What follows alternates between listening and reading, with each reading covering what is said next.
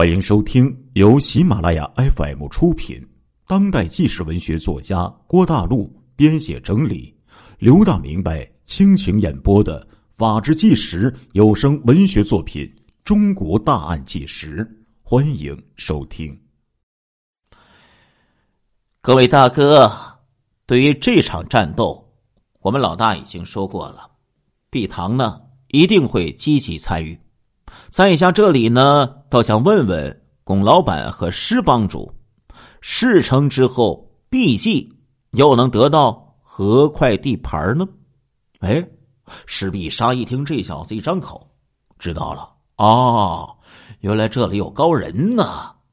这时候不由得对这个横里跳出来罗本石多瞧了两眼。原来呀，心说就是有这么个帮手，这个。吴竹林的这个笔记呀，才能得以存活呀。这时候呢，施必杀心想也没准备呀，分给他什么地盘啊？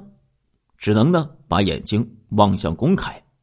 龚凯自知其意，但是呢却假装不知。哎，都想听听大权帮施必杀承诺一些什么。这时候。黄叶官反问说：“那吴堂主，您说呢？”吴竹林用手摸了摸自己斗大的脑袋，嘿嘿一笑，正想说些什么，军师卢本石却抢在大哥面前说了：“既然我们大哥不好说，我在这里替他说好了。事成之后，大小嘴归属毕堂，相信。”诸位老大总不至于反对吧？施必杀心中暗想：这个姓卢的果然有眼光啊，是一个不简单的角色。毕竟有了大脚嘴，则跳出了以往处处受人牵制的被动局面，而且大脚嘴的经济活跃，那渡轮码头更是一块肥肉。这里呢，面临维多利亚港。利于堂口的发展。卢本石见到谁也没有作声，一双眼睛一会儿看着龚凯，一会儿又望着施必杀，不时的又瞟一眼黄叶关。龚凯呀，就像一个弥勒佛一样，笑嘻嘻的坐在那里，好像这个事儿和他没有一点关系。这个人呢，老奸巨猾，城府极深，反正。他的这个好处已经划分明确了。这么多年来呢，虽然与毕记的关系甚是亲密，但是这种关系那是互相利用啊。今后和大圈帮也是毗邻的关系。依他的精明，当然不想去得罪施必杀。何况在这件事上，他也只是一个配角。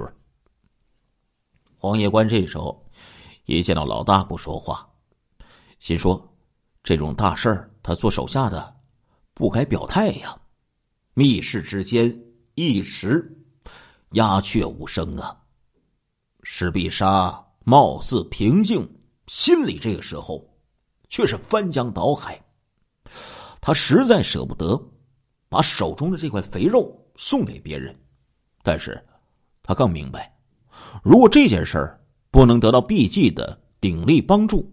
毋庸置疑，整个行动就将会受到重重的阻力，反复的权衡利弊，最后他一咬牙，决定舍弃这块肥肉了。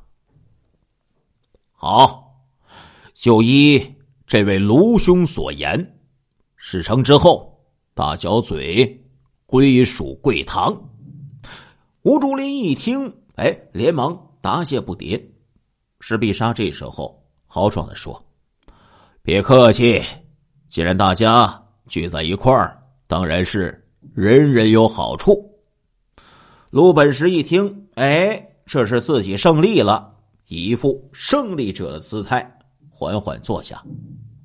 话说这个卢本石啊，乃是吴竹林的七弟，也是一个神机妙算的角色，最为吴竹林所倚重。这些年来呀，毕竟没有被大红门所吞没，多亏有他的多谋善断。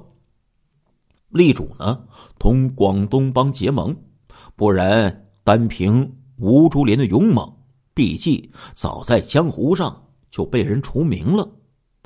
吴竹林也自知啊，自己这个脑筋呐不大好使，对这个自己的七弟呢鲁本石啊也是言听计从。哎，两个人可以说是一文一武，倒也是相得益彰。接下来呢，双方就进攻大红门的各个细节都做了清新的详谈。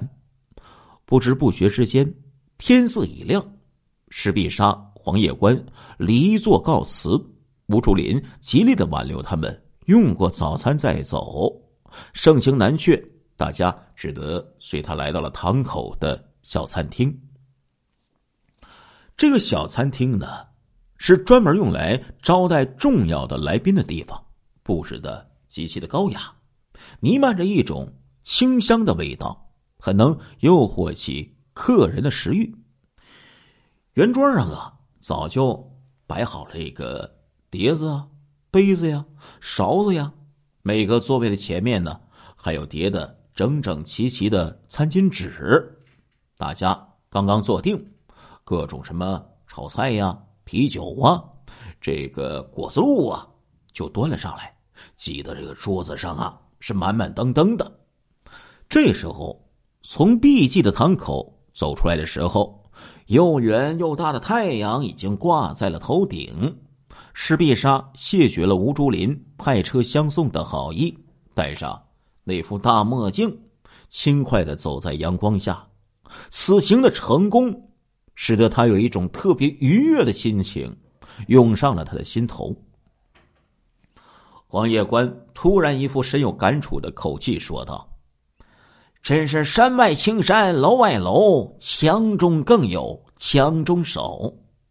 石壁沙就说：“阿关，你这话指的是谁呀？除了吴竹林的大脑袋少了一根弦，这些人物哪个都不是简单的角色。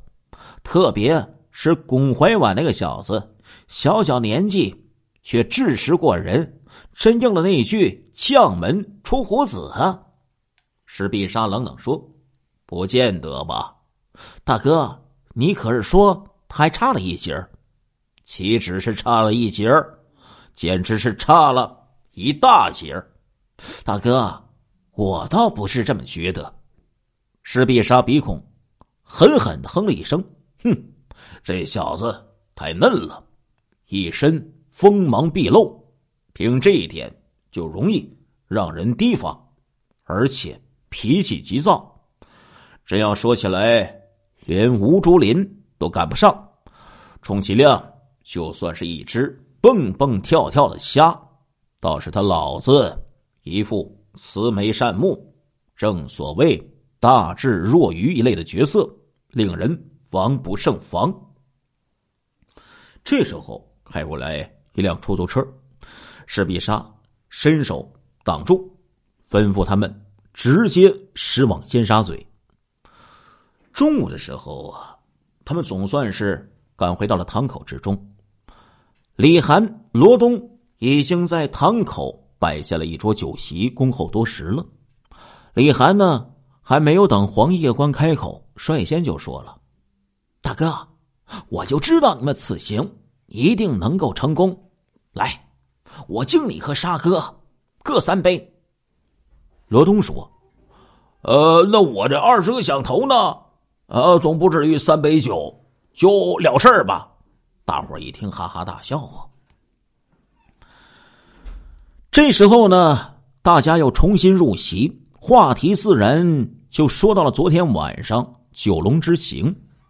李涵就说：“广东帮得了深水埗。”三处倒是罢了，大角嘴那历来是各堂口所必争的风水宝地，大哥怎么能把这个让给毕季呀？罗东也说：“啊，大哥，呃就他一个小小的毕记，在这件事上呃又能起多大作用？何必迁就他们？事成之后，我领一队兄弟把他们给轰走。”施必杀喝了一口酒，咂了咂嘴巴，说：“兄弟们，毕计虽小，在对付大红门上，我们却不能失去他们的帮助。既然人家参与了这件事儿，说什么也得给他们一点甜头。白干的事儿，谁愿意干呢？江湖上讲究的都是一个利字。我们有了千沙嘴，有马地。”马头围、九龙城、笔架山等等地盘整个九龙已经被我们横穿而过，不难领导九龙的主流，以后足以朝着新界的方向发展了。石必杀这一番话呀，哎，把这个九龙的江湖局势分析的是一个特别透彻。这话听在三名手下的耳里。使得兄弟们不住的点头称是啊。黄叶关一向自认为自己看事儿啊高人一等，但是啊，时间越长，经过这么多年，他才发现了这个石必杀看起来好像没有多少智谋，但是啊，比自己高上不止几个等级呀。那对施必杀可以说现在是五体投地，认为这施必杀。真的是在黑道上无人能比，不禁喟然一声长叹。换了别的场合啊，我早就跳出来阻拦了呀。石必杀淡淡一笑说：“阿关，不瞒你说，当初啊，我也像你一样，就觉得心头被人剜掉了一块肉，舍不得呢。”吃过饭之后。石必沙命令罗东从堂口的武器库取出了三十把冲锋枪和一小批弹药，只等天黑之后用这个舰艇偷运过去。李涵就说：“广东帮势力不弱，对付那三处分堂绰绰有余，不如从这批军火当中拿出一部分，用于援助 B 计。如此呢？”才算是好钢用在好刃上，解除了我们对付大红门的后顾之忧。施必杀说：“凭借吴老大的勇猛，卢本时的智谋，足以阻挡住马头围等地的援军，万无一失，对我们更为有益。”这时候，黄叶关接声说道：“施必杀微笑颔首。”表示同意。这话怎么说呢？李涵不明白，皱着眉毛说：“他们失利，我们则处于腹背受敌，这意思从何说起呀？”黄叶关说：“阿涵，毕竟失利，自然无力再分兵占领大角嘴。那个时候，这地盘还不归属于我们堂口，这难道不是意义吗？”那万一我们身陷腹背受敌，又如何脱围呀？施必杀说：“笔架山距离大红门的堂口太远了，战斗一经打响，其必然会原驰较近的深水埗。那么，支援大红门的堂口啊，就仅仅在这个马头围、九龙城两据点。照这个情形来看，毕竟呢。”是有足够的能力去应付的，万一他们突破了 B 计的这道防线，那也会是兵疲弹尽。我们只需要在窝打道伏下一批兄弟，就足以歼灭他们了。李涵一听，不断点头称是啊，还是大哥处处考虑周到，我倒一时之间没有想到这些细节呀。话说黑夜。很快就来到了，灯光撕裂了夜幕，又是一个充满着一派祥和的夜晚。因为这批军火呀，至关重要，途中呢要经过大红门的地盘为了安全起见，施必杀命令黄叶关还有罗东领了二十名手下秘密押运，并且亲自将他们送上舰艇，一再吩咐。他们凡事小心。舰艇在夜色的掩护下，从铜锣湾出发。为了避开大红门，他们选择了红磡湾为这个彼岸点。那个时候正是初秋的时节，可以说是银河耿耿，星光灿烂。维多利亚的这个船只啊，在这美漫的夜色之下往来穿梭，谁也没有料到有这么一只装着军火的这个舰艇夹杂在其中。大概呢。二十分钟的时间，舰艇呢便已经进入了香港政府在红磡湾拟定的填海界内。到达红磡湾的时候，白天派过去的几名大圈帮的成员呢，早就租来了一辆大汽车，还有一辆旅行车等候在那里。当下，兄弟们就动手把这军火呀搬上汽车，一行人直奔又一村而来。龚凯早已经等候多时了，对大圈帮如约到来甚是欢喜，摆下宴席款待了黄叶关一行。临走的时候，黄叶关说：“龚老板，我们帮主啊，让我捎一句话给你，时间是否依旧按我们昨晚所约定的呢？”龚凯连声说道：“请你。”转告施绅士，让他抓紧时间做好准备。龚某人在这边等着他的到来。从原路回到红磡湾，再乘舰艇返回汤口。这个时候已经是深夜十二点钟。黄叶关命令手下各自回去休息，同罗东来到石壁沙的房间，报告了今天晚上的事情。咱们先不说这段时间，大权帮如何摩拳擦掌、精心准备。再说施必杀派出了多少侦探往这大红门、堂口，还有油麻地等据点去踩点二十八号这一天，很快就到来了。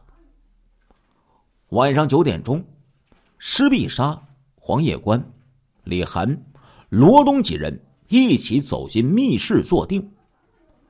自从六十年代歼灭了何安乐以来，从时间上来算，大圈帮已经有十几年没有发生过大的战事了。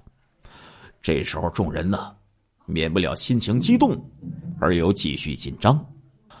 石壁沙一扫手下，目光就落在了罗东的脸上。阿东啊，今晚这一仗，你说我们是把姓贺的？打得落花流水，还是将他打得流水落花呢？呃，落花流水也罢，流水落花也罢，大哥，你这说的太女人味儿了，呃，都不好。罗东一挽衣袖，攥紧了拳头说：“要打就打姓贺的，呃，一个狗血喷头。”大家一听啊，轰然大笑。密室之中的气氛呢，一下子就变得轻松起来。罗东把眼睛一瞪，就说了：“呃，笑什么笑？难道我说错了呀？”哎，他自是不知道，狗血喷头啊，只能做这个骂人的话呀。李涵就说：“阿东，你打他一个狗血喷头，却得防着他打一个你，头破血流啊！”罗东没好气的瞪了李涵一眼，说。大不了一死，这有什么要紧的？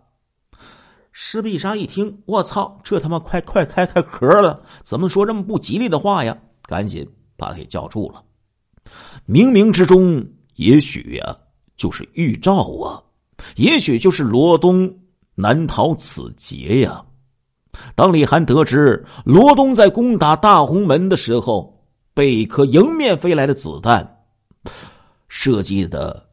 头破血流，身亡而死时，他流着泪呀，用手抽打自己的乌鸦嘴呀。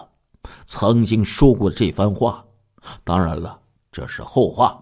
各位老铁，先把这个事儿呢说在这里。施必杀抬起手腕看看表，这时候已快到十点了。当下呀，就做了这个人员的安排，由黄叶关领着三百个人攻打大红门油麻地的据点，自己呢领了罗东率领五百人马进攻大红门的总堂，李涵留守堂口以作策应。李涵一见，这把自己给闲了呀，不高兴了。大哥，你是老大，镇守堂口的事儿应该由你来担当才是啊！我愿带你呀去九龙作战。石壁山一眼就看出了李涵的心思，说道：“亲爱的听众朋友们，这一集的《中国大案纪实》播送完了，感谢您的收听，我们下一集再见。”